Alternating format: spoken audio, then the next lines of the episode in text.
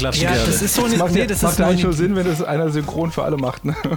Richtig, richtig. Und es macht, es macht man eigentlich bei Audio, äh, bei Videosachen mit verschiedenen Kameras, dann klatscht man einmal mhm, und dann kann ich, man ja. nämlich auf den Klatscher, ja, ja.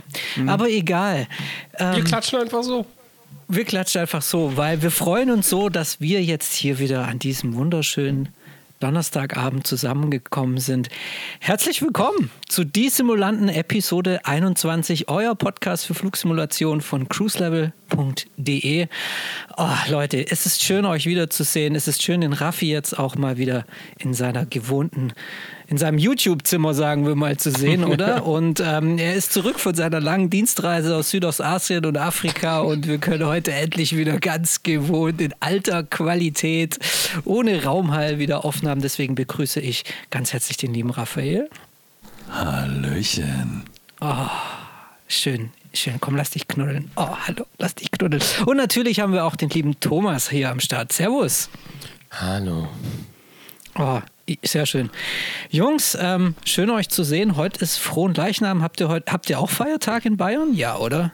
Ja, in Bayern gibt es ja, keinen Feiertag, den es uns nicht ja, so gibt. Das ist richtig. Bayern hat die meisten Feiertage in Deutschland. Es stimmt, ja. Also ich, ich sag nur Happy Cadaver Day und ähm, ich stand heute schon schön am Grill. Ich bin dementsprechend jetzt auch entspannt, habe mir hier ein kühles kroatisches Bier geöffnet und ich freue mich jetzt heute sehr auf diese Sendung, denn ihr wisst es ja, es ist schon wieder vier Wochen her, seitdem wir den letzten Gast hatten. Deswegen haben wir heute auch einen neuen Gast und den werde ich jetzt gleich vorstellen. Ich möchte nur noch ganz kurz ähm, äh, noch so ein bisschen Recap machen zur letzten Sendung. Wir haben uns ja wieder sehr abgeraged über die verschiedenen Add-ons, die da draußen die es da draußen gibt. Ich glaube, die Kommentarspalte wurde auch dementsprechend wieder gefüllt. Und ähm, ich glaube, wir sind uns einig, dass wir uns uneinig sind, oder Raffi? Ja, und da, damit machen wir einen Punkt an die Sache hin, oder? Ja, also es war ja auch irgendwie letzte Woche witzig, war ja vor zwei Wochen witzig, dass wir quasi über diese ganze Thematik gesprochen haben, als dann Captain Sim parallel diese, dieses Zombie-Flugzeug rausgebracht hat. Ne? Also hätten die das dann irgendwie, hätten wir mit unserem Podcast noch zwei Tage gewartet, ich glaube, dann wäre es richtig abgegangen, oder? Ich glaube, dann, ja. dann, dann hätte der Raffi das T-Shirt ausgezogen wahrscheinlich, oder? Gut, wissen wir nicht. Es kam, es kam halt auch vieles zusammen vor der Sendung. Ne? Man muss es einfach sagen, egal ob es die Latten waren oder die Captain Sim ja. 74774, was weiß ich. Naja, egal. Ja, ja. Aber es ja, war. Was vielleicht nochmal ja. Was vielleicht nochmal so ein kleiner äh, Augenzwinker für alle, die zuhören. Ne? Ähm, klar, äh, gerade in den letzten Wochen war es ja mal ein Hin und Her und da hat man gerne mal seine Meinung geäußert und dann auch mal wieder geändert. Das gehört halt dazu, da sind wir voll mit Emotionen dabei. Das ist halt wie beim Fuppes, ja. Da ist man mal, mal für den BVB, mal für den Bayern München, aber irgendwie lieber doch alle den Fußball. Oh, ja, genau. ja, ja, da kann ich jetzt einfach nichts dazu sagen. Lass mal so ja, wunderschöner Vergleich. Lassen wir jetzt mal so stehen. Hast, hast du das klar? Hast du den Anspruch mal wieder klar definiert, Raffi? Sehr gut. Okay. Aber hey, ich glaube, bevor wir jetzt uns über Fußball unterhalten und über äh, die Vorliebe für irgendwelche Dinge und Add-ons, wollen wir heute jetzt uns mal voll unserem Gast widmen. Er ist eigentlich ein ein Urgestein der deutschen Flussi-Szene, könnte man sagen. Ähm, wenn ich mich so zurückerinnere, ich glaube, es war es müsste so 15, 16, 17, 18 Jahre her sein, dass ich irgendwie Add-ons schon benutzt habe, die ähm, bei äh, die seinen Namen trugen, wo er mitgestaltet hat. Er ist nicht nur ein wunderbarer Fotograf, er gestaltet auch Flugzeug-Add-ons und neuerdings baut er auch aus alten, ausrangierten General Aviation Fliegern, baut er Home Cockpits beziehungsweise baut in diese Flugzeuge Flugsimulatoren rein. Darüber werden wir uns jetzt heute unterhalten. Herzlich willkommen bei den Simulanten, lieber Marcel Felde. Vielen, vielen Dank. Schön bei euch zu sein. Servus. So, jetzt Herzlich willkommen. So, ähm, ich weiß nicht, du hast natürlich, wie unsere ganzen Gäste auch, natürlich schon die anderen Folgen von diesem Simulanten angehört. Und bei uns ist es immer alle. gute, alle, alle dreimal. Und bei uns ist es immer gute Tradition, dass wir einfach ähm, erstmal unserem Gast so ein bisschen das Wort geben. Vielleicht magst du dich einfach ein bisschen vorstellen. Vor allem ähm, in Bezug auf Digital Aviation kennen wir ja deinen Namen und in Bezug auf Aerosoft. Vielleicht magst du uns einfach so ein bisschen über deine, dein, deine Karriere in der Flugsimulation äh, erzählen. Ja, schieß los. Dankeschön. Ähm, das war jetzt, glaube ich, zwei Stunden, ne? Habe ich, oder? Ja, wir, wir, machen auch vier draus für dich. Das ist überhaupt kein Problem. So, so, lange wie du willst, das ist egal. Wir können auch zwei Teile draus machen. Oh, das ist ein großer Fehler. Das ist ein großer Fehler. Ich versuche es ich versuch's mal sehr kurz zu halten. Ähm, ich hatte das große Glück, geboren zu sein in einer Zeit, ähm, als man durchaus noch draußen äh, in der Natur gespielt hat, aber es schon die ersten Computer gab. Und äh, da fing es mit der Flugsimulation schon an auf den ersten Geräten, die irgendwie ein paar Pixel ausgeben konnten. Mhm. Und das zweite große Glück, mein Vater hat bei einer äh, sehr bekannten deutschen äh, Fluglinie gearbeitet. Äh, ich hatte also die Chance, relativ oft an die richtigen Flugzeuge ranzukommen, ins Cockpit. Und da hat sich dann eines äh, zum anderen ergeben, ähm, dass dann irgendwann äh, ich festgestellt habe, man kann ja, ich glaube, es war damals der FS 98, man kann ja äh, Grafiken bearbeiten und äh, wenn man ein bisschen Glück hat und der Simulator einen guten Tag, dann zeigt er die Änderungen auch an. Und damit war dann so die, die Experimentierfreude geweckt und ähm, zuerst war es dann ein wenig Freeware, das entstanden ist, bis dann irgendwann ähm, die äh, Gruppe um Hans Hartmann auf mich zugekommen ist und haben gesagt, hier, magst du uns nicht bei äh, Eurowings Professional unterstützen? Yeah! Und das war dann sehr spannend.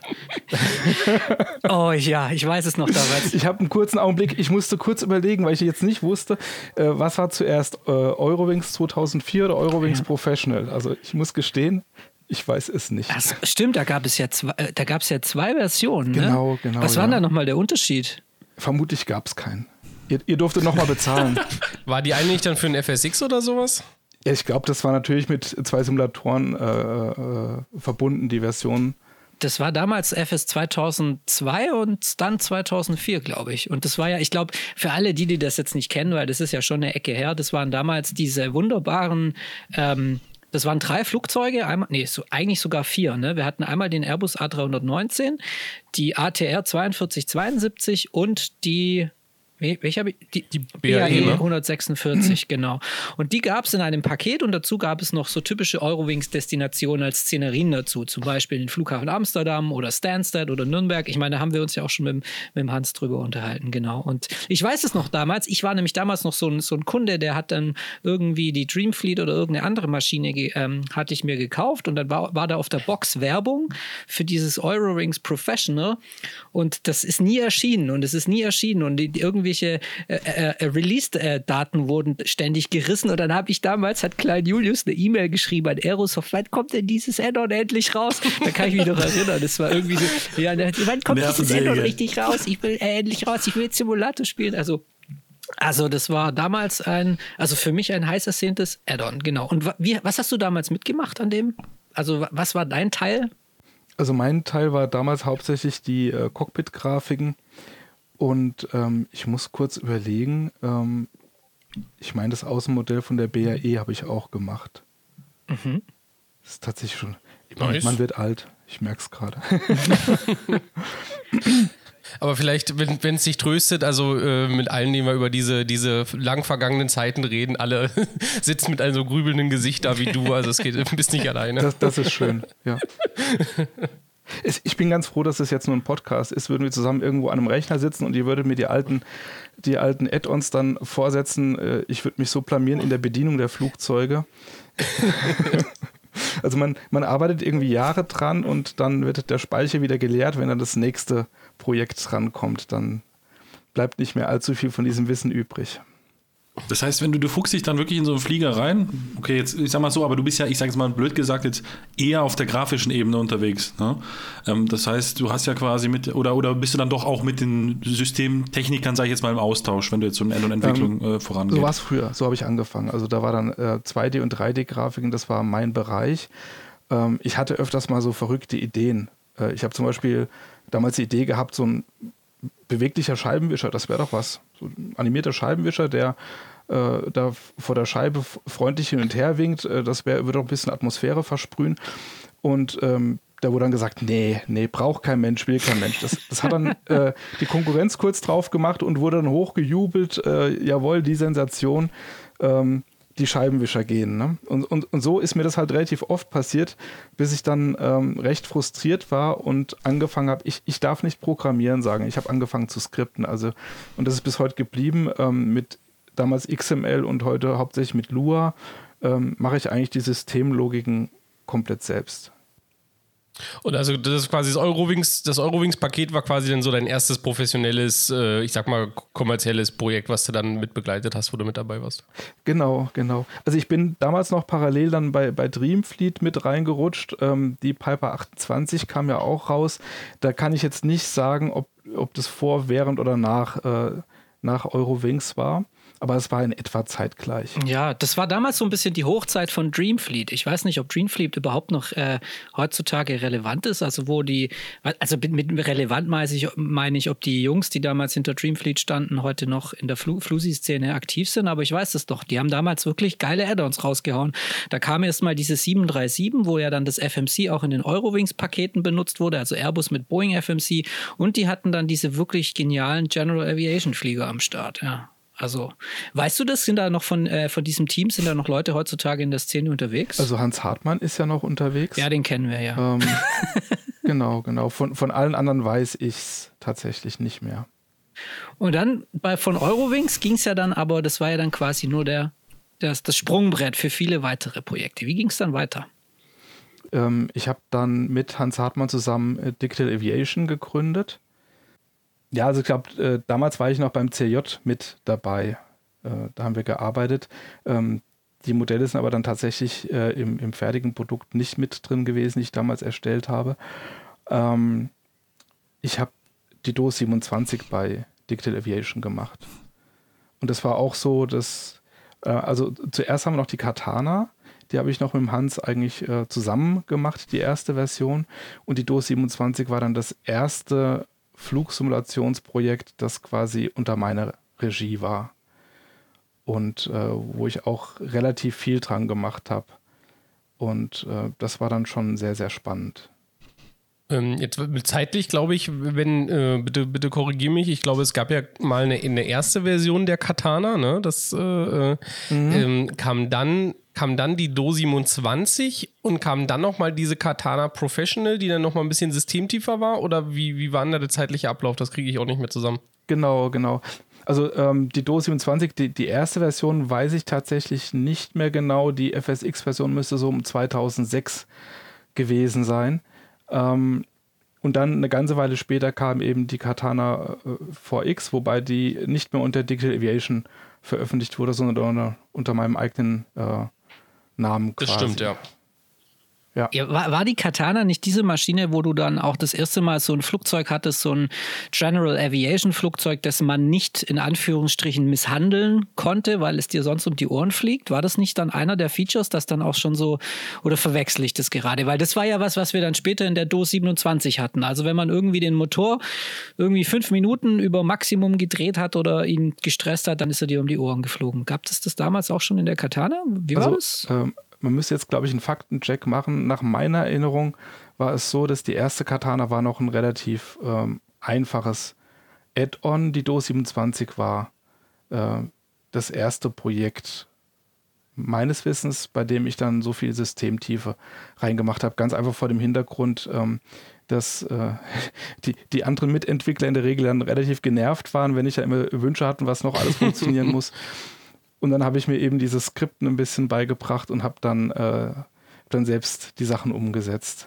Das stimmt. Also ich muss sagen, ich, ich, äh, ich will das auch mal vielleicht nur ein bisschen, ein bisschen einordnen für, für ja, vielleicht die, die, ja, ich sag mal, jüngeren Zuhörer, die jetzt, äh, ich sag mal, noch nicht diese ganze Flusi-Geschichte auch miterlebt haben. Also tatsächlich die Do 27 war, ich behaupte das jetzt einfach mal, aber ich denke, das ist nicht, nicht, nicht ganz falsch, war eigentlich so der erste Flieger, der so in die Richtung ging, was A2A am Ende heute macht. Ja, also ihr musstet wirklich aufpassen, äh, dass er euren Motor da nicht quält, dass die Öltemperatur im richtigen Bereich ist. Ihr durftet auch nicht die ganze Zeit Vollgas fliegen. Also da waren schon, äh, man musste da schon echt am Ende aufpassen. Ging sogar so weit, dass es ja einen Wartungsmodus gab. Also man, äh, man konnte dann quasi verschiedene Sachen, die dann ausgefallen sind, noch warten lassen. Und jetzt habe ich eben, das haben wir im, im, Vor, ähm, im Vorgespräch der Sendung ähm, äh, kurz mal angemerkt, ähm, habe ich heute die Möglichkeit gehabt, nochmal eine alte Flight Express rauszukramen von einem Kumpel, wo die Do 27 getestet wurde. Und äh, da steht in der Tat drin, dass man die komplette Motorüberholung eine halbe Stunde benötigte, bevor man wieder weiterfliegen konnte, wenn man den quasi komplett mhm. äh, kaputt gemacht hat. Und ähm, genau, das vielleicht mal an der Stelle. Also, das jetzt mal nie, nicht einfach so über irgend so einen, ich sag mal, einfach mal daher erstelltes Flugzeug reden, sondern wirklich eigentlich am Ende mit einer, ja, mit einer gewissen Systemtiefe, wie wir sie heute äh, eigentlich ja dann von, mhm. von, von A2A kennen. Also ich war da schon damals von der Do 27, war ich sehr, sehr angetan. Ähm, ähm, ja, weil es eben wirklich äh, nicht einfach nur Hebel nach vorne und los, sondern mit, mit Bedacht und mit Checkliste und allem Pipapo. Ja. Da, weil du vorhin gerade diese Zeitschrift in, in die Kamera gehalten hattest mit äh, 50 Jahre DOS 27 Treffen, damals äh, ähm, am Flughafen in Friedrichshafen. Ähm, ich weiß noch, dass ich Sonntagmorgens äh, beim Frühstück saß mit den anderen DOS 27 Piloten und das Add-on war schon relativ äh, fertig. Also wir haben das dort auch gezeigt. Und äh, da haben die Piloten dann angefangen, äh, so schöne Gespräche zu führen. Und der eine meinte, ähm, also wenn man jetzt, ich, ich, weiß die Zahl nicht mehr ganz genau, aber ich, ich meine, neun Liter sollte man an Öl einfüllen. Und wenn man jetzt äh, elf Liter einfüllt, dann würden quasi diese zwei Liter werden ruckzuck verdampft. Äh, und da habe ich dann angefangen, dieses Ölsystem wieder zu, umzuprogrammieren, dass wenn der Benutzer quasi den, den Öltank richtig voll macht, dass dann dass die ersten zwei Liter wieder ziemlich schnell verschwinden. Also ich kann mich, ich kann mich nur erinnern, ich bin mit der Do 27, also mit der echten Do 27 tatsächlich mal geflogen bei einem Flugplatz, Flugplatzfest in Herten, das ist da, wo ich herkomme, Eco, Delta Tango Roma, ganz unten in Süddeutschland. Diese Militärvariante mit der orangen SAR-Tür, die ich weiß nicht, ob die noch heute fliegt, aber zumindest damals ist sie geflogen. Und die haben dann halt Rundflüge angeboten und da bin ich damals mitgeflogen und dann war ich so fasziniert davon, dass die ähm, von dir programmierte für den Flugsimulator mein erster GA Payware-Flieger tatsächlich war für den Flugsimulator Tatsache. Hab sie aber auch regelmäßig kaputt geflogen. Okay, ich erinnere mich auch noch sehr gut an die Zeit der Dornier. Nämlich damals konnte man auch immer sehr schön mit der starten und dann eine, eine so eine Portion von äh, Fallschirmspringern an Bord laden und dann gab es so eine ganz genaue Anweisung, wie man irgendwie die Klappen zu stellen hatte und die Tür zu öffnen hatte. Also man musste dann die virtuelle Tür so einen Spalt öffnen und irgendwie die Klappen bewegen und dann sind hinter dir, also dann hat man das halt nur gehört und nicht gesehen, dann sind hinter einem die, genau. die Fallschirmspringer rausgesprungen. Und das haben sie aber auch nur gemacht, wenn man irgendwie wirklich in dem sage ich mal, in so einem gewissen vordefinierten Radius des, des Startflugplatzes, auf dem man gestartet ist, geflogen ist. Also das war damals echt geil, weil das hat irgendwie zu so einem, zu, zu dieser ganzen Immersion, die es halt so beim Engine Management und so gab, hat es noch hinzugefügt, dass man auch präzise fliegen muss. Also man war da echt fast schweißgebadet vor dem Simulator und hatte richtig viel zu tun, obwohl das ja nur in Anführungsstrichen ein kleiner General Aviation Flieger mhm. war. Und da ist jetzt meine Frage ähm, an dich, Marcel. Wie viel Zeit hast du da damals, also wie viel Zeit ist da reingeflossen und vor allem, was hast du umgesetzt? Also können wir jetzt wirklich sagen, du hast von den Texturen über die Programmierung bis zu den Sounds, hast du alles gemacht oder, also war das, oder wie kann ich mir die Entwicklung vorstellen?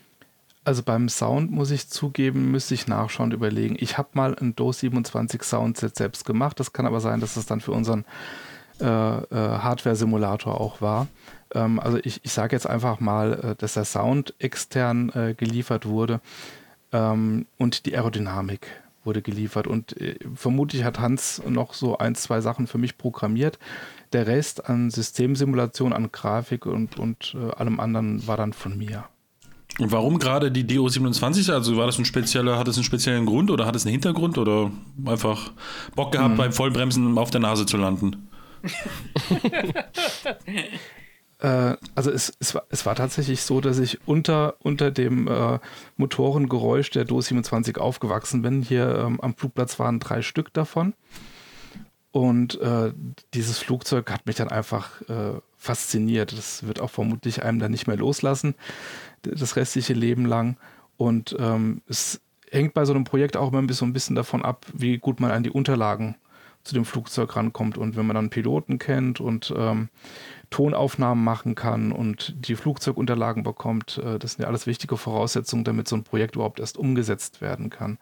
Und mittlerweile ist es auch so, dass man eben äh, wirklich Leute haben muss, die einem so die Eigenarten, Eigenarten des, des Flugzeuges auch äh, äh, erzählen können. Also es, es, bringt nicht so viel, einfach nur die Handbücher zu lesen und, und äh, Schaltpläne durchzuschauen. Äh, ein Pilot, der quasi aus seinem Erleben mit dem Flugzeug erzählt, ist damit unter sehr, sehr wertvoll. Ja, das stimmt.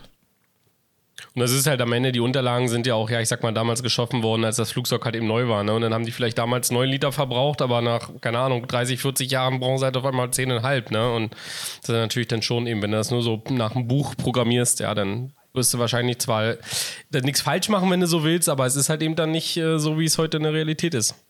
Also Einspruch, ganz so alt bin ich noch nicht. So 27 wurde kurz nach dem Zweiten Weltkrieg gebaut. Ja, das war jetzt, war jetzt an der Stelle auch nicht so gemeint, ja, aber äh, die, die Flieger sind ja in der Regel dann, äh, dann eher so alt. Das war ja damit gemeint. Mhm. Und wie bist du dann zur Katana gekommen? Ich glaube, da, damals ging es einfach auch wieder um Flugzeug an, dass man relativ einfach rankommt. Äh, da war dann in Egelsbach hatte ich die Möglichkeit, äh, an, an den, ans Flugzeug ranzukommen. Ähm, zur Katana an sich habe ich jetzt außer meinen Add-ons ähm, keine besondere Beziehung. Okay. Hast dich denn da aber wieder hinreißen lassen, äh, den, ich sag mal, die ganzen Gimmicks, die du in der Do 27 dann drin hattest, auch in die Katana zu bringen? Dann ja, in, in der zweiten Version? Ja, sogar deutlich mehr. Also die DOS 27 musste man auch nicht staubsaugen. was heißt das denn? Aber es gibt eine sehr, sehr schöne Geschichte. Mal, erklär, was heißt das? Die, also man musste das Flugzeug auch, es wurde dreckig. Wenn du, wenn du das Flugzeug genutzt hast, wurde es dreckig. Je nach Jahreszeit und Außentemperatur konntest du Mücken von außen dran bekommen. Je nachdem, äh, auf was für einem Untergrund du äh, gerollt bist, wurde das Flugzeug von unten schmutzig. Ähm, und auch innen drin wurde es schmutzig. Also du musstest dann, wenn du ein sauberes Flugzeug haben wolltest, musstest du ab und zu wirklich einen Eimer, also virtuellen Eimer mit, mit Wasser füllen, zum Flugzeug tragen und dann da den, den Schwamm eintauchen und das Flugzeug sauber machen. Und genauso konnte man auch drinnen Staubsaugen. Das war tatsächlich mal ein sehr einfaches Soundrecording, weil das konnte man ja dann im Wohnzimmer machen. Geil. Stark. Ja, Scott Gentle, nimm, nimm das, nimm das, hör dir das an. Geil. Also ich muss sagen, äh, die, die Katana ist, die ist leider an mir vorbeigegangen, ja. Die, äh, weiß ich auch nicht, da war ich entweder mit der Do noch beschäftigt oder irgendwie, weiß ich nicht, deswegen geil. Ich wusste Aber ich sag mal so, so wie ich mir die ganzen Simulatoren, die jetzt heutzutage verkauft werden, würdest du mit dem Staubsauger-Simulator mit Sicherheit ganz vorne mit dabei sein, auch auf dem heutigen Markt noch. Ja. du, ich würde vermutlich nur mit dem Staubsauger-Simulator, wenn ich das Flugzeug einfach weglasse. Genau. Ich lösche alle Dateien, die ja. nicht mit dem Staubsauger zu tun haben und würde den verkaufen. Ich würde vermutlich reich werden. Ja. Also. Der Aircraft Cleaning genau. Ja, es gab noch Steigst du dann auch von, von GA zu, zu äh, 737, kannst du dann dich hocharbeiten. Genau, genau. Was ich noch erzählen wollte, was ich noch erzählen wollte zu der äh, Katana. Ich hatte ja so Easter Eggs eingebaut und dann auch im wahrsten Sinne des Wortes, zum Beispiel, ich glaube an Ostern, dass da so eine Osterkarte lag und an Weihnachten lag was auf dem Sitz und auch am Valentinstag. Und dann bekam ich irgendwann eine E-Mail von einem Mann, der äh, richtig glücklich war, gesagt, vielen, vielen Dank. Äh, du hast meine Ehe gerettet. Ich bin nämlich heute Katana geflogen und dann lag diese Valentinstagskarte nebendran auf dem äh, Co-Pilotensitz und dann bin ich schnell mal weg und habe ein Geschenk gekauft. Geil. ja, sehr geil. Also, also Flugsimulations-Add-ons können auch Ehen retten, nicht nur zerstören. Na klar retten sie Ehen. Ich meine, wenn wir Männer alle aufgeräumt sind in unseren kleinen Man-Caves und da äh, Pilot spielen, ich meine, was gibt es Besseres als aufgeräumte Ehemänner, oder? So sieht's aus. Ich bin nicht verheiratet. Stimmt. Damn. So, und dann, äh, ähm, ich sag mal so, jetzt das ist mal so, eine, so, mal so eine Frage, über die ich mich jetzt auch jetzt gar nicht in Bezug jetzt nur auf, auf dich oder die GTA sondern eine allgemeine Frage. Es gibt dann für einen, für einen Simulator, meistens auch immer so ein, zwei Simulatoren überschneiden, gibt es dann immer eigentlich ein ganz tolles Add-on. Und dann sobald irgendwie ein anderer kommt, ist dann immer Schicht im Schacht. Ja? Also jetzt in dem Falle nehmen wir jetzt mal die Katana FSX, jetzt ja glaube ich in dem Prepar 3D, lehne ich mir jetzt mal aus dem Fenster, hat es ja glaube ich dann, dann nicht geschafft. Ist das denn irgendwann, hat man, also das ist wirklich immer eine, eine ernst gemeinte Frage, hat man einfach mal keinen Bock, ist das Projekt ist dann beendet und, und man hat dann nicht mehr den Drive, ist man schon an anderen Sachen dran oder was ist denn jetzt so aus, aus der Entwicklersicht eigentlich ein Punkt, der für mich sozusagen ausschlaggebend ist, dass ich sage, okay, ich bringe das jetzt wieder in eine neue, in eine neue ähm, Simulator-Variante irgendwie rein ähm, oder ich lasse es halt einfach jetzt dann am Ende sein. Das war jetzt zum Beispiel, also mal vielleicht ganz platt gefragt, was war der Grund, warum es die Katana nie, nie weiter geschafft hat als FSX? Also ich kann das jetzt äh, nur für mich persönlich beantworten. Ja, ja, klar. Ähm, das hängt natürlich sehr davon ab, welchen Simulator du aktuell nutzt. Ich meine, du kannst dir den Wahnsinn antun und kannst den Simula das Flugzeug für mehrere Simulatoren rausbringen und äh, dann hast du halt den Support über Jahre äh, für mehrere Simulatoren ähm, zu machen. Das, das ist äh, keine leichte Entscheidung. Ähm, ich habe mich irgendwann entschieden, dass ich Prepare 3D einfach nicht äh, haben und unterstützen möchte, weil da ein Rüstungskonzern hinten dran hängt. Ähm, das hat mir Bauchschmerzen gemacht und ähm, jetzt ein Flugzeug in einen Simulator bringen, den man selbst nicht nutzt, ist schwierig. Das stimmt, ja. ja. Ist schwierig. Also von, von daher äh, ist das halt nicht passiert. Ja, fair enough. Du hast ja gesagt, du hast auch viel äh, äh, oder du programmierst viel Luas und so. Also hast du vielleicht auch dadurch nachgede na darüber nachgedacht, vielleicht in einen anderen Simulator zu gehen, also zum Beispiel X-Plane? Also tatsächlich nutze ich ja zum Beispiel für unsere ähm, Cheyenne X-Plane. Ähm, der FSX, das war XML und ähm, X-Plane ist Lua. Das ist jetzt nicht so weit auseinander, bis auf ein paar Eigenarten ähm, lässt sich das äh, oder äh, ist mein Gehirn damit einigermaßen zurechtgekommen mit dem Umstieg. Ähm, das würde für mich jetzt zum Beispiel auch eine Rolle spielen. Ne? Wie zugänglich ist der jeweilige Simulator? Wenn ich dann äh, C programmieren müsste, wäre ich definitiv raus. Habe ich was vergessen von der, von der Frage zu beantworten? nein, nein, nein, nein, alles okay. gut. Also ich meine nur, aber du, du hast also nicht irgend, also du, du, der X-Plan ist zugänglicher und du hast jetzt auch gerade schon so ein bisschen ein Thema an, angerissen, das wir nachher auch noch besprechen wollen, nämlich diese, dieser Umbau von echtem Flugzeug zu Flugsimulator. Ne? Aber ähm, meine Frage, ich möchte das mhm. noch mal ein bisschen vertiefen. Ähm, wirst du oder hast du darüber nachgedacht, auch mal wirklich ein kommerzielles Add-on dann für X-Plane herauszubringen? Oder hast du das vielleicht sogar schon gemacht und an einem mitgearbeitet? Ähm, ich, ich war ja für einige Zeit sogar bei Laminar Research. Ähm, ein Add-on für X-Plane an sich zum Verkauf äh, habe ich nicht rausgebracht. Was hast du ja gemacht bei Laminar? Ähm, ich habe am Anfang habe ich hauptsächlich äh, Objekte für die Szenerie gemacht, so hm. äh, relativ viele Kontrolltürme und Dachreiter und die Anhänger von den Segelfliegern und so weiter. Ähm, das war eine, nach diesen komplexen Projekten von den Flugzeugen hat das einfach sehr, sehr gut getan. So kleine Sachen zu machen, die nach einem Tag oder nach zwei Tagen fertig sind. Ähm, das hat dann irgendwann gewechselt. Ich habe zum Beispiel diesen Ultraleicht gemacht, der bei Laminar dabei ist ähm, ah, okay. oder bei X-Plane dabei ist. Ähm, das war dann wieder äh, ein, ein, sehr aufwendiges Projekt. Du hast es gerade, du hast es gerade gesagt, ähm, Motivation, das ist für mich immer mal wieder so faszinierend, wenn ich mit, wir haben jetzt mit verschiedenen Entwicklern gesprochen, ja, ähm, mhm. unterschiedlicher Natur und ich finde das halt faszinierend, weil ich bin ein sehr ungeduldiger Mensch, ich persönlich. Ja? So, wenn ich irgendwas fertig, mhm. wenn ich was haben will, dann, dann würde ich, also übertrieben gesagt wahrscheinlich, was natürlich technisch nicht funktioniert, aber über drei Monate nichts essen, nichts trinken, nicht schlafen, ja, um das Ding fertig zu haben. So, ja, was natürlich nicht funktioniert mhm. so. Ja? Ähm, also wie ist das, wie, wie schafft man das, dass man sich über einen, quasi, wenn man jetzt einen Flieger macht, der so ein bisschen ja komplexer ist natürlich, oder ein bisschen deutlich komplexer, wie schafft man sich über einen längeren Zeitraum wirklich da wirklich am Ball zu bleiben, sich da zu motivieren und dann sagen, okay, ich mache das immer weiter. Hat man da nicht irgendwann mal so einen Punkt, wo man sagt, boah, kotzt mich das an, ich release es jetzt, egal wie es ist, oder, oder zieht man das wirklich durch oder muss man gezwungenermaßen, also wie, wie, wie, wie, wie läuft es das ab von der Motivationsseite, sage ich jetzt mal als Entwickler? Also man, man, bekommt ja mit, dass es bei manchen wirklich so läuft, dass sie dann irgendwann das Produkt rausbringen wollen oder müssen, weil dann einfach auch Zwänge da sind, das Produkt auf den Markt zu werfen, auch wenn der Entwickler noch nicht fertig ist. Ähm, meine Produkte sollten eigentlich, was heißt eigentlich, meine Produkte sollten gut sein, wenn sie auf den Markt kommen. Punkt. Und äh, tatsächlich haben wir das auch so gemacht, wie du es gerade gesagt hast. Also ist dann oft so, dass man wenig schläft, wenig isst, äh, dass man nur noch vorm Rechner sitzt. Ähm, es motiviert einem am Anfang natürlich, wenn man dann irgendwas erstellt hat, modelliert hat.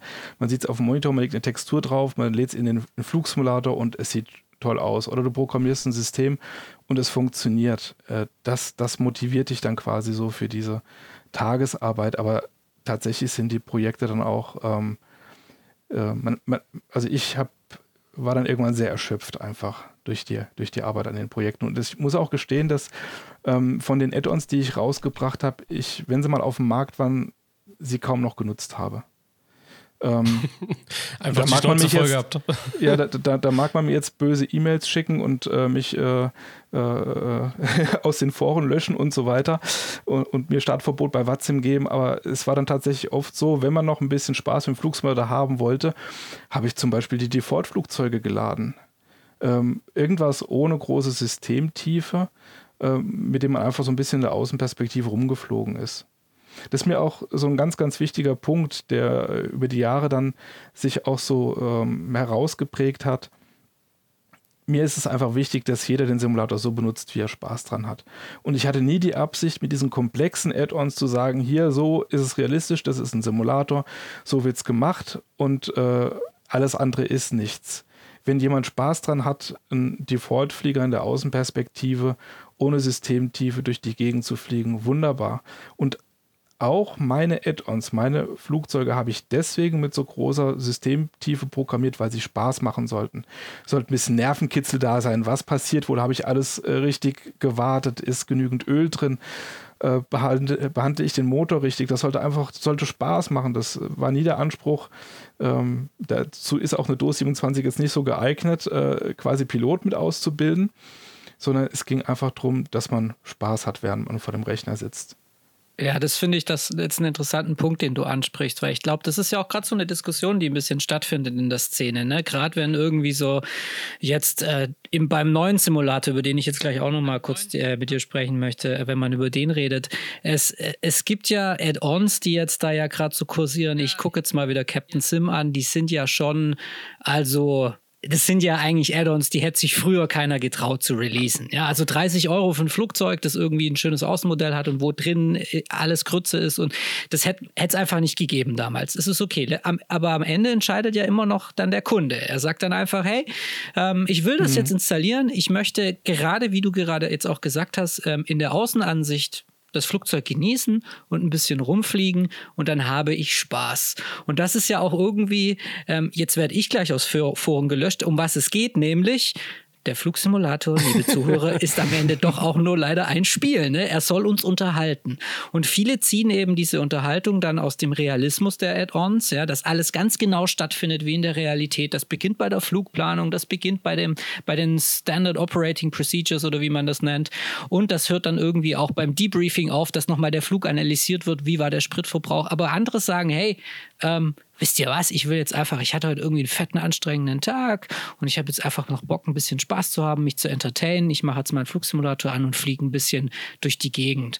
Und der neue Simulator ist dafür ja irgendwie eine sehr interessante Plattform, weil er durch diese visuelle Welt, in der sie stattfindet, ähm, ja einfach wirklich geile Sachen bietet. Also man kann virtuelle Rundflüge machen durch New York, durch Paris und kann sich das alles anschauen und muss da und äh, wenn man es jetzt richtig realistisch will und daraus den Spaß ziehen will, dann ist der Simulator vielleicht noch nicht so derjenige, der die Wahl ist. Ja, also ich weiß nicht, wie ihr das seht, aber ich möchte da noch kurz eine Frage in die Runde geben. Wie sieht es denn mit dem, F, äh, mit dem neuen Microsoft Flight Simulator aus? Ähm, ist es eine Plattform, mit der du dich auch schon beschäftigt hast oder in die du eventuell noch einsteigen wirst? Weil im Moment bist du ja noch nicht dort zu Hause. Vor allem, wenn du sagst, ähm, für deine Simulatoren, für deine ähm, Hardware-Simulatoren benutzt du ähm, X-Plane. Die Frage war jetzt an dich, Marcel. Ähm. Achso, ich, ich dachte, weil es in die Runde heißt, okay, wollte ich euch den Vortritt lassen. Bitte warten Sie, die Antwort ist in Kürze verfügbar. ja, manchmal brauche ich ein bisschen. Ähm, also tatsächlich habe ich mir äh, den äh, neuen Simulator von Microsoft erst vor ein paar Wochen installiert. Ähm, einfach auch ähm, vor dem Gedanken, dass ich äh, bei Lamina gearbeitet habe. Äh, ich habe von Anfang an gesehen, die machen sehr gutes Marketing. Und dieses Produkt ist auch in ganz, ganz vielen Bereichen wirklich super und toll und macht den Leuten Spaß. Ähm, und wie du gesagt hast, darum geht es eigentlich. Ähm, es, gibt, es gibt Dinge, die kann ich mit dem Microsoft Simulator machen, die kann ich mit X-Plane nicht. Und dann gibt es Dinge, die kann ich in X-Plane machen, aber nicht mit dem Microsoft Simulator. Ähm, am Ende des Tages zählt ja eigentlich nur, wie viel Freude habe ich dran gehabt. Und ich kann ja auch beide auf dem Rechner haben. Also äh, was mich schon immer äh, sehr gewurmt hat, ist einfach diese, diese Spaltung der, der Community, ähm, dass man quasi realistisch oder unrealistisch oder äh, X-Plane oder, oder Prepared oder, oder Microsoft. Es geht um die Fliegerei. Und für mich ist die Faszination der Fliegerei zum einen, wenn man dann mal in der Luft ist, ähm, man schaut runter, man ist etwas über den Dingen, man hat Weitsicht man sieht, diese Erde ist eigentlich ein wunderschöner Fleck und die ist gar nicht so groß. Und die teilen wir alle gemeinsam. Und äh, ich finde es schade, dass es in der Flugsimulation ähm, oft dann so ist, dass man sich so voneinander abgrenzt, statt sich zusammen zu freuen. Statt zu sagen, ähm, wir schauen über den Tellerrand, toll, was du da machst, ähm, in der Außenperspektive landen, das sah ja super aus. Ähm, ich habe es gerne etwas mehr mit Systemtief und mache das so und er sagt, ah, das ist ja auch toll. Ähm, und sich einfach zusammen an der Fliegerei zu freuen. Und ja, es ist ja auch, äh, da hatten wir es ja beim Vorgespräch so ein bisschen auch von, ähm, nach meinem Empfinden, ich weiß nicht, ob ihr da mitgeht und ob die Zuhörer da mitgehen, nach meinem Empfinden ähm, gibt es im Grunde zwei Communities. Das eine ist die, Anführungszeichen mal alte Community, die es eben etwas früher gab, in der auch das Durchschnittsalter etwas höher ist. Und wir haben uns leider sehr, sehr lange gegen den Nachwuchs gesträubt, gegen ähm, gegen die Jungen, die gekommen sind, haben gesagt, hier, äh, Papa, Opa, spielst du Flugsimulator? Und der Opa hat dann böse geguckt und hat gesagt, das ist kein Spiel, hat den Kleinen wieder rausgeschickt. Jetzt schleicht die. So stelle ich mir das manchmal vor. Und auch dann, äh, genau, und, und YouTube und Twitch TV, das ist ja alles nix. Und, ähm, und Multiplayer, äh, das ist nichts und so weiter. Und äh, irgendwann kam halt dann eine neue Community nach. Das sind dann die gewesen, die auf diesen Plattformen zu Hause sind und äh, die die neuen Programme auch dann äh, genutzt haben. Da war ja auch zwischendurch noch von Dovetail Games der, der Simulator zum Beispiel. Und ähm, das Lustige ist auch, dass ich in der, in der alten Community, da kennen einige meinen Namen, in der neuen so gut wie keiner. Und diese Spaltung finde ich auch sehr schade. Ne? Warum, warum können wir nicht einfach sagen, äh, ich bin von der Fliegerei fasziniert, du bist es auch, lass uns über die Fliegerei sprechen. Ja, das ist aber immer so, das ist so eine, was der Bauer nicht kennt, frisst er nicht Mentalität, ne? So ein bisschen, also mhm, also quasi ja. zwischen den Simulatoren auch gerade. Das hast du ja überall, ne? Es gibt ja die Boeing, die Airbus-Funktion, es gibt die X-Plane, es gibt die P3D-Funktion, es gibt stimmt, die Watson, ja. es gibt mhm. die WOW-Fraktion, ja? Wäre das nicht geil, wenn die WOW und Watson ein großes Netzwerk wären? Wir würden wahrscheinlich alle davon profitieren, ne? So. Oh, es, es, muss ja nicht, es muss ja nicht sein. Es kann ja durchaus jedes Netzwerk quasi so, so ein bisschen anders sein als das andere und dann quasi attraktiver für, für, für äh, andere, andere Menschen. Ähm, das ist ja alles in Ordnung. Mir fehlt halt, wie gesagt, nur dieses, dieses Gefühl, quasi im Cockpit zu sitzen, auf die Welt runterzuschauen, zu sagen, was für, was für eine faszinierende Welt dort unten. Ähm, wie klein ist diese Welt und es ist einfach wichtig, dass wir uns untereinander verstehen und zusammen Spaß haben. Das ist doch viel, viel schöner als diese mhm. Grabenkämpfe. Also eine schöne Diskussion, ähm, das macht ja auch mal Spaß, ist ja gar nichts gegen zu sagen und äh, sich da ein bisschen reinzusteigern, aber halt diese, diese ewig andauernden Grabenkämpfe, die sind schon sehr schade. Das stimmt schon. Und einen kurzen Moment noch, Tommy, dann darfst du. Ähm, ich erinnere mich, als der MSFS rauskam und wir dann mit den Freunden von All in Friends quasi eine Runde geflogen sind von Kempten, Allgäu, runter bis nach Sizilien, nach Palermo sind wir geflogen. Ja, sind ein paar Mal ja, abgestürzt unterwegs und es war einfach, auch die Wetterbedingungen waren beschissen. Ich bin den Brenner mit dem Flugzeug gefahren, ja, weil es einfach nicht mehr ging, weil das Wetter so schlecht war. Ja. Und das war natürlich, ich sage jetzt mal, völlig von weit weg von dem, was wir eigentlich normalerweise an Anspruch an uns haben. Simulation, Systeme, Tiefe, mhm. Technik, Checklisten, bla bla bla, SOP und hier und dort. Und es hat aber wirklich Spaß gemacht, es war wirklich erfrischend, ja. Und das bietet ja der MSFS tatsächlich so ein bisschen mit, dass man eben dieses quasi mhm. fernab geht und einfach nur den Moment genießt. Ne? Genau. Also ich erinnere mich, äh, also ich fange anders an. Ähm, Pilot Frank ist ja vielleicht einigen ein Begriff von YouTube und Instagram. Äh, der fliegt äh, eben noch real mit seinem kleinen Ultraleicht und äh, stellt dann Filme bei YouTube ein und abends setzt er sich dann an den äh, Microsoft Simulator und fliegt äh, mit einem äh, Eurofighter im Tiefflug quer durch Europa. Ist doch wunderbar. Ja. Und ich habe es einmal erlebt, das ist, das ist so eine schöne Geschichte. Ein Pilot äh, den ich äh, so gern mochte, ein richtiger Schwabe, der bei uns hier am Platz äh, den Pilatus Porter geflogen hat. Es war Flugtag und wir waren mit unserem DOS 27 Simulator am Flugtag. So. Und der hat, ist dann geflogen, den Porter, der muss ja zwischendurch mal getankt werden oder die Fallschirmspringer brauchen ein paar Momente, bis sie ihre Fallschirme zusammengelegt haben. Der hat also zwischendurch mal so fünf bis zehn Minuten Zeit gehabt. Dann kam der zu uns zum DOS 27 Simulator und, und wollte dann, dass ich den Flugplatz, auch hier von uns den Flugplatz lade, aber mit Nebel. Er wollte IFA, obwohl es ist eine Graspiste an einem Berg, da ist nichts. Er wollte quasi mit dem GPS, hat er versucht, in den Pausen immer wieder IFA auf diesem Platz zu landen. Einfach so auf, aus diesem Spaß heraus. Ne? Und dann haben die gerufen, äh, hier der nächste Load geht und dann war er total gestresst, ist aus dem Simulator ausgestiegen in die richtige Fliegerei und die nächste Runde geflogen. Also wie schön ist das denn, wenn er quasi so die, von einer Welt in die andere springt? Von, ja, von, von einer Minute auf die andere. Geil. Genau. Ich, ich, möchte mal was, ich möchte mal was vorlesen. Das ist mir heute echt untergekommen und ich musste tatsächlich ein bisschen, also in mich reingrinsen. Ähm, und zwar ist es äh, eine Aussage von Lefteris Calamares von äh, damals noch PMDG, heute FS Labs. Und er schreibt, äh, der Simulator ist eine ausgezeichnete Möglichkeit für neue, zukunftsweisende Produkte. Und es ist auf jeden Fall viel besser als der alte. So, ich überspringe jetzt ein paar, paar Sätze, die er geschrieben hat.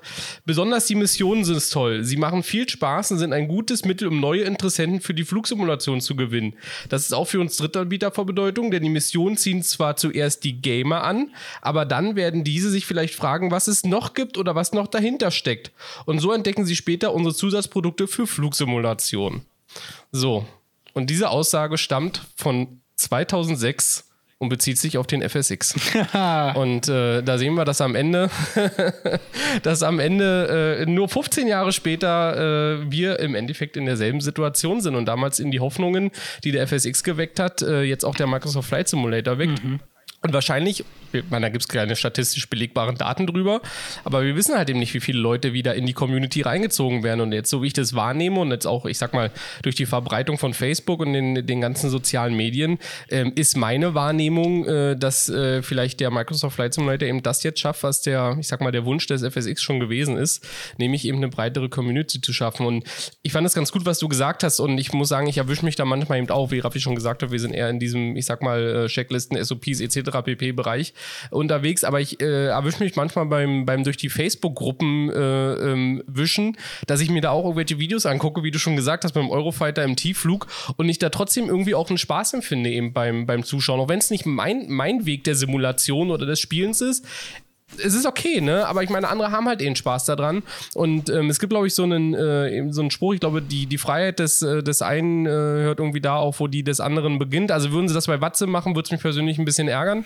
ähm, aber wenn jemand den Simulator so nutzt, wie er es will, dann bitte, ne? Dann hm. Wer sind, wer sind, wer, wer ist man, um darüber zu urteilen? Deswegen fand ich das ganz interessant und gut, was du gesagt hast.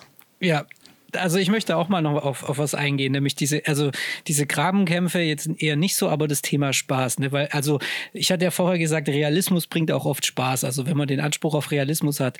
Und ich hatte jetzt jetzt irgendwann vor drei Tagen mal so, dass ich mal wieder den P3D angemacht habe, weil ich mir den FS Labs gegönnt habe mit den Latten also mit den Sharklets und dann habe ich so, dann waren ein paar Dinge nicht mehr up to date und dann musste ich anfangen, ähm, Sachen zu aktualisieren und dann ist der Simulator abgestürzt, dann musste ich irgendwie eine Livery installieren und dann ist wieder der Simulator abgestürzt und ich hatte die ganze Zeit Probleme. Dann hat irgendwie mein Simulator rumgezickt und hat äh, zehn Minuten irgendwie geladen und hatte schlechte Frames. Also ich war, ich möchte auf die Details jetzt gar nicht eingehen, weil es auch zu langweilig ist, aber ich saß am Ende irgendwie zwei Stunden da und habe nur gebastelt. Ja, aus dem Anspruch eigentlich heraus, ich möchte jetzt einen realistischen Flug von A nach B durchführen. Und dann war ich nach den zwei Stunden so gefrustet, weil ich dachte, du hast gerade so deine Zeit verschwendet für ein Hobby, das dir eigentlich Spaß bringen soll. Und dann dachte ich, okay, fuck it, ich mache das jetzt aus. Ich, ich, ich, fliege den FS Labs nicht, habe ich bis jetzt nur einmal gemacht übrigens, und habe den MSFS jetzt mal angemacht, aus Spaß. Habe mir den Working Title Citation runtergeladen von ähm, hier Dominik, den hatten wir ja vor vier Wochen in der Sendung, habe den mal getestet und bin einfach mit dem Working Title äh, CJ4 mal durch die Landschaft geflogen. Irgendwie bin in, dachte ich, schau mir mal Paris an, bin irgendwie in Paris mal einen Kreis geflogen, in Orly gelandet und es hat so Spaß gemacht.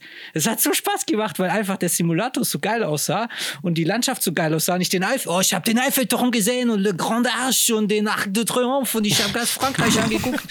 Und natürlich war das, das war nicht realistisches Fliegen. Mein Gott, ich meine, in 3000 Fuß über Paris zu brettern, da hast du wahrscheinlich, wenn du es heutzutage machst, eine Mirage am Arsch kleben, nach Realismus.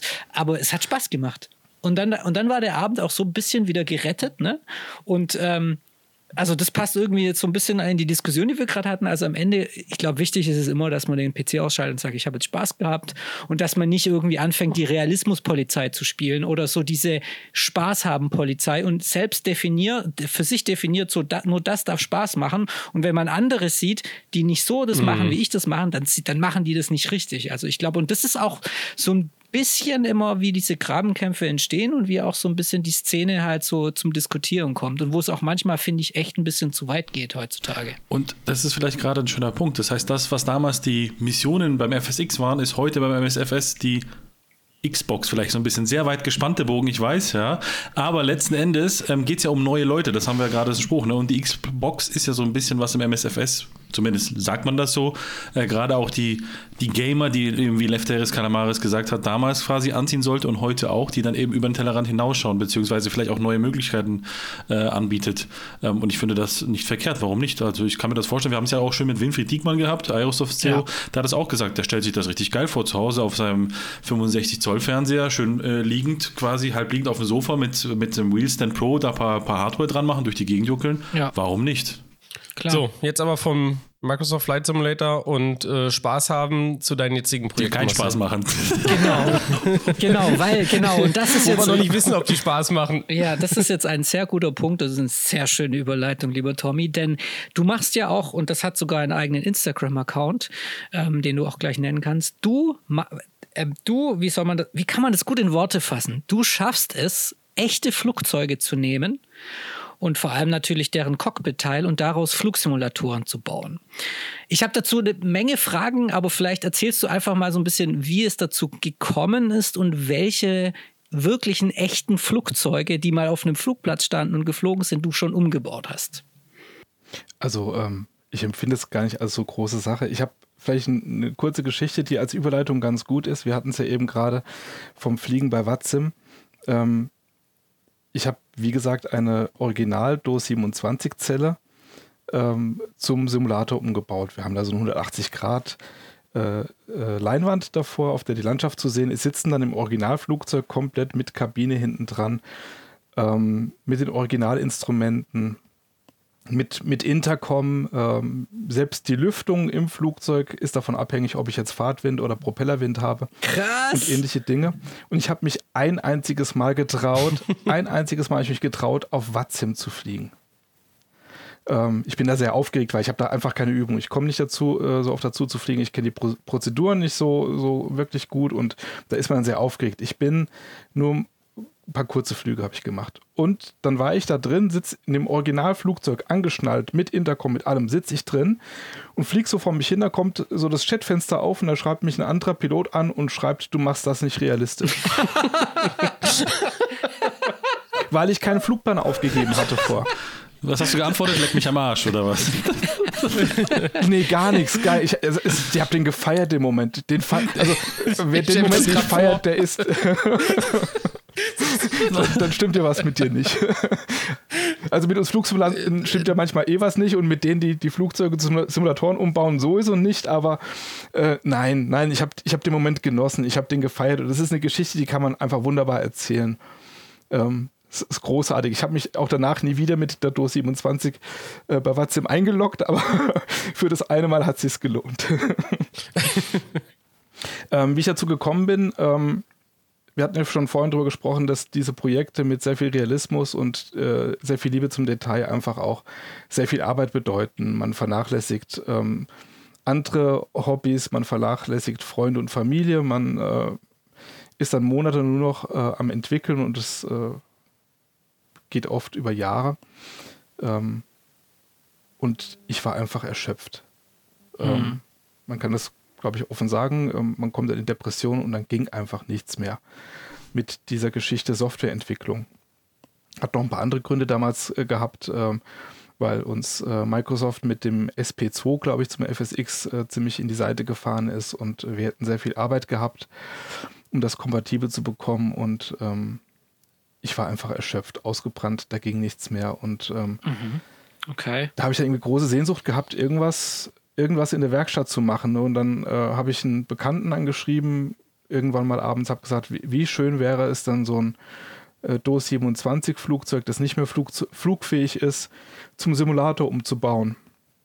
Und dann kam von ihm, ich, ist schon sehr lange her, das war 2007, Dezember 2007, ähm, so habe ich es zumindest in Erinnerung, äh, kam von ihm dann die Antwort, warte mal 15 Minuten. Und dann hat er mich angerufen und hat gesagt, hier äh, in Gelnhausen steht eine Dose 27, mhm. äh, wenn sie bis zum Wochenende da wegbringst, gehört sie dir. Okay. Cool. Und wir haben die da weggebracht, ja. Und ähm, diese, diese Arbeit, also die, das Flugzeug stand äh, ich glaube, über 20 Jahre im Freien. Äh, es war ziemlich kaputt, es hat reingeregnet über Jahre, es war mit Graffitis vollgeschmiert. Ähm, das zu restaurieren war sehr viel Arbeit, aber es hat, äh, es hat mir richtig gut getan. Ähm, man sitzt dann abends, äh, die Hände sind kaputt, die Arme zerschnitten von den dünnen Blechen. Äh, es tut einem alles weh, aber äh, das, was man geschaffen hat, was man gemacht hat, sieht man und man kann es mhm. anfassen. Und wenn der Rechner abstürzt, ist es immer noch da. äh, oder wenn jemand die Festplatte löscht, ist es immer noch mhm. da. Es war einfach, es, es war echt. Und äh, das habe ich zu dem Zeitpunkt wirklich gebraucht. Das hat mir sehr geholfen. Und so bin ich da ähm, reingerutscht, ja. Okay, und die Do 27 war dann quasi so die, die Initial, Initialzündung dann, dann an der Stelle. Hast du dort dann, hast du am Ende dann irgendwie dein eigenes Modell benutzt, was du dann, also jetzt nicht Modell, sondern so deine ganzen Flugeigenschaften, Sounds, was du ja vorher durch die Do 27 dann schon hattest? Oder war das mhm. quasi, habt ihr da auch was Neues gemacht? Oder wie muss man sich das vorstellen? Genau, also im, im Grunde ist es erstmal das Modell, das äh, auch verkauft wurde für den Flugsimulator. Ähm, wir haben aber einiges natürlich, oder ich habe einiges angepasst und auch äh, noch ein bisschen realistischer gemacht. Man kriegt ja dann über die Jahre immer mal wieder Feedback von Piloten und äh, da ist dann auch noch einiges mehr reingekommen, als im Add-on drin war. Und jetzt kann ich quasi, wenn ich bei dir im Do 27 Simulator sitze, da würde jetzt auch eben so alles gehen, die Instrumente und so pipapo, das ist dann. Genau, wir haben sogar ein uraltes, ich meine, es wäre ein Garmin 195 noch monochrom mit einer Bildwiederholrate, die in, äh, in Sekunden pro Frame angegeben wird. Geil. ähm, das, das funktioniert damit zusammen. Ja. Aber, aber Moment, Moment, Moment. Also da muss, da muss ich jetzt mal, da möchte ich das jetzt mal nachhaken. Nee, weil es, das interessiert mich jetzt einfach mal vom technischen Aspekt. Ne? Denn ich bin so in den letzten zwei Wochen, habe ich mich so ein bisschen mal mit Sim-Variables und diesem ganzen Schrott rumgeschlagen, weil ich irgendwie den Microsoft Flight Simulator ansteuern wollte mit meinem Stream Deck. Also da könnte ich jetzt einen ganzen Podcast drüber nur damit machen. Aber was mich interessiert ist, wie schafft man es, ähm, so sagen wir mal analoge Anzeigen einer Donia, einer, einer DOS 27, die ja da im Cockpit wahrscheinlich erstmal restauriert werden müssen. Aber wie schafft man es, die quasi so zu benutzen und anzusteuern beziehungsweise zu bedienen, dass sie auch das anzeigen, was der Simulator füttert? Das ist doch nicht irgendwie kurz hier mal an FSU IPC anschließen und Abfahrt, sondern muss man da kleine Motoren einbauen oder also vielleicht kannst du es mal am Beispiel eines Instrumentes sagen, also zum Beispiel der Höhenmesser. Oder habt ihr da hinter den Gauges, hinter den Anzeigen einfach nur kleine Bildschirme und löst es über Software? Wie macht ihr das? Also da muss man jetzt so ein Stück weit trennen. Äh, ich habe ja noch eine äh, Piper Cheyenne, eine PR42 äh, zum Simulator umgebaut. Ähm, die ist noch relativ jung, da habe ich vor drei Jahren mit angefangen. Ähm, die läuft auf X-Plane und die DOS 27 läuft auf dem FSX und auch die Technik, die drin ist, ist sehr alt. Und ich kann quasi, wenn ich das jetzt mal betrachte, nur sagen, es war nie leichter als heute, so ein Projekt umzusetzen. In der DOS 27 äh, haben wir noch äh, sehr teure Elektronik gekauft. Äh, da sind sehr hohe Beträge geflossen. Man musste dann äh, mindestens ein Vierteljahr warten, bis die Sachen geliefert wurden. Und dann war auch Sonderwunsch, dass ich eben nicht so ein fertiges Instrument haben wollte, sondern ich wollte nur den Antrieb haben. Ähm, und dann hast du das mit einer speziellen Software von dieser Firma einfach konfiguriert, dass der Werte anzeigt. Was nicht einfach ist, ist jetzt beim oder war damals beim FSX diese ähm, XML-Systemsimulationsvariablen, die ich mir selbst programmiert habe oder geskriptet habe, quasi äh, dazu zu bringen oder die Instrumente ich fange mal an. Was nicht einfach war, war die Instrumente dazu zu bringen, quasi meine Variablen aus der DOS 27 zu benutzen. Da musste man äh, komplizierte Wege gehen und einfach dann Dinge zum Beispiel nutzen wie, oder Programme nutzen wie FSU APC und, und äh, ich glaube mit Siok habe ich damals gearbeitet. Ähm, das war furchtbar umständlich und teuer. Heute arbeiten wir mit Raspberry Pis, mit Arduino und steuern die kleinen Steppermotoren an. Wir äh, lesen Schalter aus, wir lesen Potentiometer aus. Äh, einige Instrumente kann man auch so wie sie sind ähm, benutzen. Äh, man muss nur rausfinden, an welchem Pin quasi welche Spannung angelegt werden muss. Ähm, es ist fantastisch. Also wenn, wenn jemand auf die Idee kommt und sagt, ich, ich würde gern so ein bisschen Hardware im Keller stehen haben und ist äh, ist willig, sich ein paar YouTube-Videos anzugucken, äh, ist das durchaus machbar, was damals halt eben nicht war. Aber im Prinzip ist, sagen wir mal so, das, das Prinzip ist ja, Mehr oder weniger gleich. Du hast ja deine Hardware, also quasi deine Instrumente. Dazwischen mhm. hast du irgendeine Art von Interface-Card. Heute Arduino, früher halt komische selbstgelötete Leiterplatinen teilweise noch, ja, und dann hast du letzten mhm. Endes deinen Rechner, wo dann nochmal als letzte Schnittstelle eine Software ist zwischen der, sag ich mal, Platine oder dem, dem Interface, nennen wir es einfach mal, ja, und dem Simulator dann letzten Endes. So kann man es eigentlich grob, sag ich mal, zusammenfassen, oder? Also ich könnte es jetzt mal äh, beschreiben, zum Beispiel, wie es aktuell aussieht. Äh, nehmen wir zum Beispiel bei den äh, Vertical Speed Indicator von der Cheyenne, der hat äh, eine Nadel, der hat so eine Fleck drin, also so ein kleines Röllchen, das äh, an einer Stelle orange ist, da steht oft drauf, äh, an die Position rollt die quasi, wenn Spannung anliegt, äh, wenn keine Spannung anliegt, um zu sagen, ich bin ausgeschaltet. Und es hat Beleuchtung drin. Ähm, dieses Instrument äh, mache ich vorsichtig auf. Ähm, meistens sind wirklich noch kleine Glühbirnchen eingebaut, die werden rausgenommen, da kommen Leuchtdioden rein die sind ja direkt vom Arduino-Board aus, äh, kannst du die ansteuern. Ist fantastisch.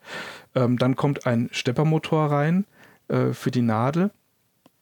Und ähm, dann kommt noch äh, die, dieses, diese, ich weiß gar nicht genau, wie es heißt, dieser kleine äh, Magnet quasi, Elektromagnet, der diese, diese Fahne hoch und runter klappt, der wird auch noch an Arduino angeschlossen.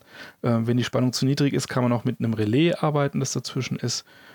Und ähm, dann schließe ich das an. Ich benutze jetzt aber zum Beispiel nicht die X-Plane-Variable, sondern ich habe eine eigene Systemsimulation. Zum Beispiel ähm, muss der richtige Bus im Flugzeug die richtige Spannung haben.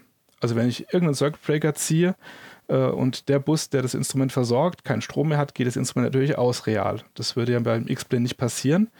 Ähm, die Cheyenne hat etwas mehr Busse als X-Plane unterstützt. Ähm, und dann gibt es ja auch noch so Effekte, wie wenn äh, man am Boden steht und äh, die Triebwerke laufen und der Propeller bläst äh, Luft über die Sensoren drüber, dann fängt die Nadel an, so schön zu schwingen und zu vibrieren. Ähm, abhängig von, von der Drehzahl und der Menge der Luft, die da verwirbelt wird und solche Geschichten.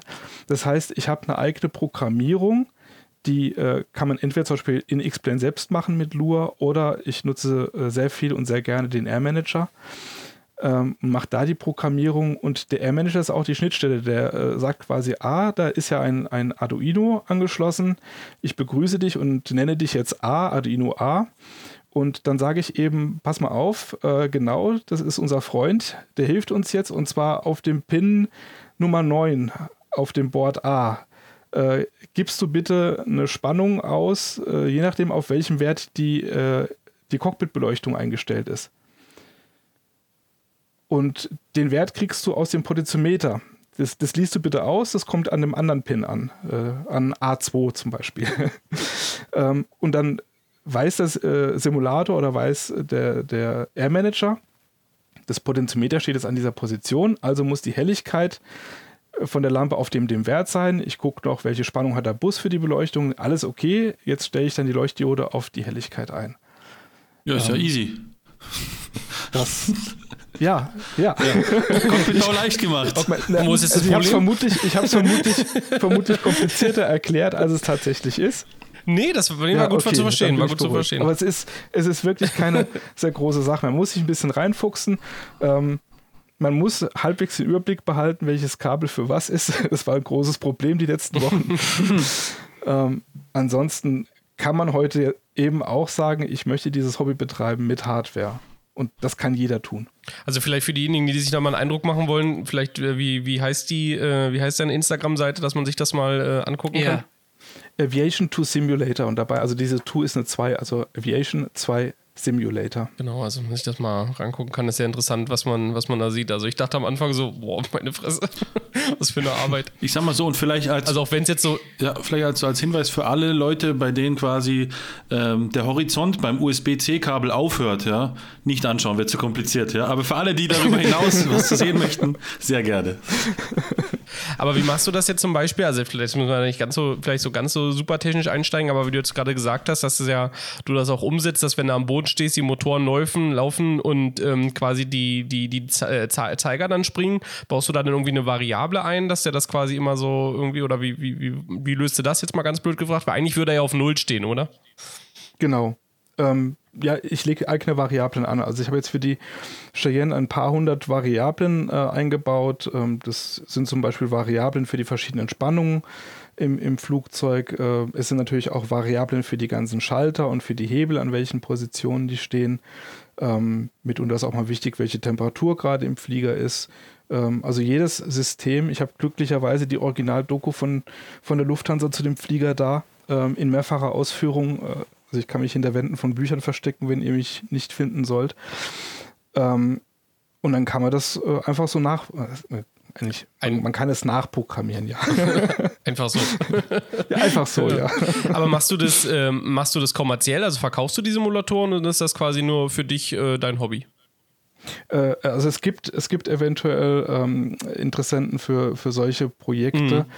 Ähm, die Flugzeuge, die ich jetzt habe, die DOS 27 und die beiden Cheyennes, ähm, sind Exoten. Ich, das müsste dann ein Liebhaber sein, der sagt, ich möchte genau dieses Flugzeug haben, äh, baue mir sowas mal und ähm, der müsste dann entsprechend, einfach weil es auch viel Arbeitszeit ist, müsste dann entsprechend viel Geld für sein Hobby ausgeben wollen.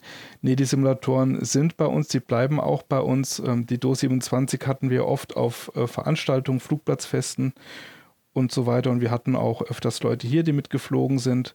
Ähm, da geht es weniger darum, den Leuten quasi äh, eine Trainingsmöglichkeit zu bieten, sondern einfach nur die Faszination der Fliegerei zusammen zu erleben und dran Spaß zu haben. Und wenn du uns sagst, äh, wo, was, wo ist das auf einem Flugplatz oder was meinst du da damit? Das ist, ja, es ist äh, nicht weit vom Flugplatz weg, es ist tatsächlich äh, ziemlich auf dem Land, weil äh, in der Stadt auf dem Balkon hast du selten den Platz äh, für die Flieger und wenn ja, gucken die Nachbarn blöd. ähm, ja, also kann man die, kann man da auch die äh, buchen? Also, was heißt buchen? Also kann, könnte man auch jetzt sagen, hey Marcel, ich möchte mal die JN ausprobieren. Geht das oder? Natürlich. Also, wenn jemand Interesse daran hätte, jetzt mal diese Simulatoren kennenzulernen, wie mhm. würde, wie, was wäre sein Weg? Mich einfach ansprechen. Ähm, also momentan sind wir noch ähm, nicht ganz so weit. Die äh, Cheyenne zum Beispiel hat nur ein äh, Einkanalsichtsystem, das heißt ein Beamer, nur das Bild nach vorne. Ähm, die ist noch in Entwicklung, aber man kann schon sehr viel Spaß mit haben. Und wenn jemand sagt, ähm, ich, ich würde gerne einfach mal mitfliegen, einfach mich fragen. Ich habe auch schon Piloten gehabt, die gerne trainieren wollen. Es ist halt momentan einfach die Sache, dass mir das noch zu unsicher ist in der, in der Pandemie. Also muss ich das so vorstellen, eine Piper Cheyenne, die hat ein Cockpit, das ist mhm. so schmal, dass man äh, nur bedingt rein und fast nicht wieder rauskommt. Da ist einfach nicht der Platz da und äh, das, das Risiko ist mir zu groß. Also äh, wenn wir jetzt einfach mal die, die Pandemie ausblenden, ähm, klar einfach ansprechen. Ich habe auch vor, ähm, zum Beispiel äh, Kindern, die, denen es nicht gut geht oder vielleicht auch älteren Menschen, die dann äh, nochmal eine Freude äh, haben wollen, das zu ermöglichen, damit mal zu fliegen, weil es es geht auch hier wieder nicht darum, äh, diesen Realismusgrad zu haben, um damit zu trainieren. Also ich habe da wenig Illusionen, dass ich in meinem Leben irgendwann beruflich äh, Cheyenne-Pilot sein werde, sondern es geht darum, sich zusammen in ein Cockpit zu setzen und was zu erleben und Spaß zu haben. Sehr schön. Sehr schön. Und das ist ja auch wieder ein Satz, der wieder wunderbar irgendwie auch fast schon die Headline ist für unseren ganzen Podcast heute, wo wir, äh, denn, und ähm, wenn ich jetzt auch auf die Uhr gucke, sind wir jetzt eigentlich auch glaube ich, schon so fast so am Ende. Also am Ende geht es darum, einfach Spaß zu haben und Simulation so zu nutzen, dass man irgendwie am Ende denkt, hey, das hat jetzt Bock gemacht. Und das kann man entweder per Software machen im X-Plane, das kann man im FSX immer noch machen. Es gibt Piloten, virtuelle und Pilotinnen, die benutzen immer noch den FS 2002 zum Beispiel. Und auch die haben Spaß. Es gibt Leute, die rocken mit die, den Eurofighter unter dem Eiffelturm durch in, im MSFS und haben damit Spaß. Und genau. Ähm, ich will einfach jetzt an der Stelle sagen, vielen Dank, dass du bei uns warst hier in der Episode 21 von Die Simulanten. Ich würde euch, liebe Hörer, wenn ihr noch äh, wirklich dazu ermutigen, schaut euch mal die ähm, äh, Instagram-Seite an. Wir nennen sie nochmal an dieser Stelle. Sie lautet Aviation to Simulator. Genau, schaut euch nochmal die Seite an und äh, das sind auch echt beeindruckende Videos, vor allem von dem Cheyenne Simulator, da habe ich auch schon mal vorher gespickelt, das sieht man einen sehr schönen Anflug nach Bremen, also das, äh, wenn man das, also wenn man das Video auf dem Handy anguckt und nicht vergrößert und das Handy ein bisschen weghält, dann sieht es echt fast so aus oder sieht so aus, als ob in, in einem als ob das ein echter Flug wäre in einem echten Cockpit. Ich finde es halt geil, dass du quasi den Fliegern, also nochmal zu dir, Marcel, ähm, den alten Flieger, wenn man möchte, gerade jetzt auch die Do, wo du gesagt hast, die so ein bisschen, sag mal, verranzt war oder da quasi rumstand, noch so ein zweites Leben einhaust eigentlich. Ne? Das ist ja so ein zweiter Frühling für den Flieger. Klar fliegt er natürlich nicht mhm. mehr, also per se ist es natürlich äh, so ein bisschen äh, nicht wirklich, aber in dem virtuellen Rahmen ist natürlich das Beste, was man wahrscheinlich da rausholen kann. Das finde ich einfach mhm. eine super Geschichte und dadurch, dass das eine ist natürlich dem Flieger zugute kommt, wenn man so möchte, aber am anderen, dass man natürlich dafür sehr viel Spaß haben kann und das ist, glaube ich, das oberste Ziel. Ne? Mhm. Wenn ich dazu noch zwei kurze Geschichten erzählen kann. Das eine, ähm, wir standen in, äh, im Dornier-Museum in Friedrichshafen mit unserer DOS 27 und es war richtig viel Trubel außenrum. Wir waren den ganzen Tag ausgebucht, also die Tage. Ähm, und dann kam einer auf mich zu und hat gesagt, ich war jahrelang äh, verantwortlich für den Flieger. Also, wenn ich es richtig erinnere, war er Techniker. Und da hat er mir zu jedem Flicken, der auf dem Rumpf drauf ist, konnte er mir eine Geschichte erzählen. Das war unheimlich faszinierend. Da war wirklich mal einer aus dem Flugzeug rausgefallen und hing mit dem Bein in dem Fußtritt drin. Da musste die, die, die Freundin von dem, der rausgefallen war, musste ins Cockpit das Flugzeug fliegen und der Pilot ist nach hinten geklettert, um den Kerl wieder ins Flugzeug reinzuziehen. Ähm, und, und, und solche, solche Geschichten. Und es wäre so schade, wenn, wenn dieser Flieger quasi nur irgendwo dann äh, in, in, in, einem, äh, äh in der Schrottpresse landet. Das andere ist, wir haben ja ähm, lustigerweise eine der Piper Shanes, die bei Ticket Aviation in dem Paket mit dabei waren, die, die Ilse haben wir ja mittlerweile ja auch bei uns stehen. Und das ist das Flugzeug, was äh, das letzte Flugzeug, das offiziell in Tempelhof gelandet ist. Und die Shanes werden großenteils heute eingesetzt für Organtransport oder um Ärzteteams äh, äh, zu Krankenhäusern zu fliegen, wenn die dort eine, eine, äh, eine Transplantation vornehmen müssen. Und ich finde es unheimlich schön, dass diese Zelle auch nicht verschrottet wurde, dass die nochmal ein neues Leben bekommt. Und wie gesagt, mit dem Gedanken, dass da vielleicht auch mal ein, ein krankes Kind drin sitzt und einfach ein paar schöne Stunden erlebt, ähm, finde ich, das hat das Flugzeug verdient, dass es weiterhin diese Aufgabe leisten kann. Ja, das ist richtig.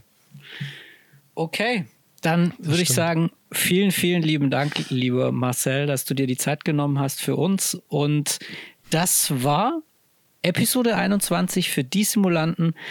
Ich freue mich schon auf die nächste Folge und auf eure Antworten und auf eure Fragen zu dieser Episode. Schreibt uns, lasst uns eine E-Mail da und ich würde sagen, wir drücken auf den Stopp-Knopf und ich sage vielen Dank, lieber Marcel. Sehr, sehr gerne. Vielen Dank, lieber Raphael. Tschüsselchen mit Küsselchen aufs Rüsselchen. und, viel, und vielen lieben Dank, lieber Tommy. Auf Wiedersehen. Tschüss. Macht's gut. Ciao, Leute. Alles ciao, Gute. Ciao. Auf Wiedersehen. Ciao. So, jetzt, jetzt ziehe ich aber die Krawatte aus.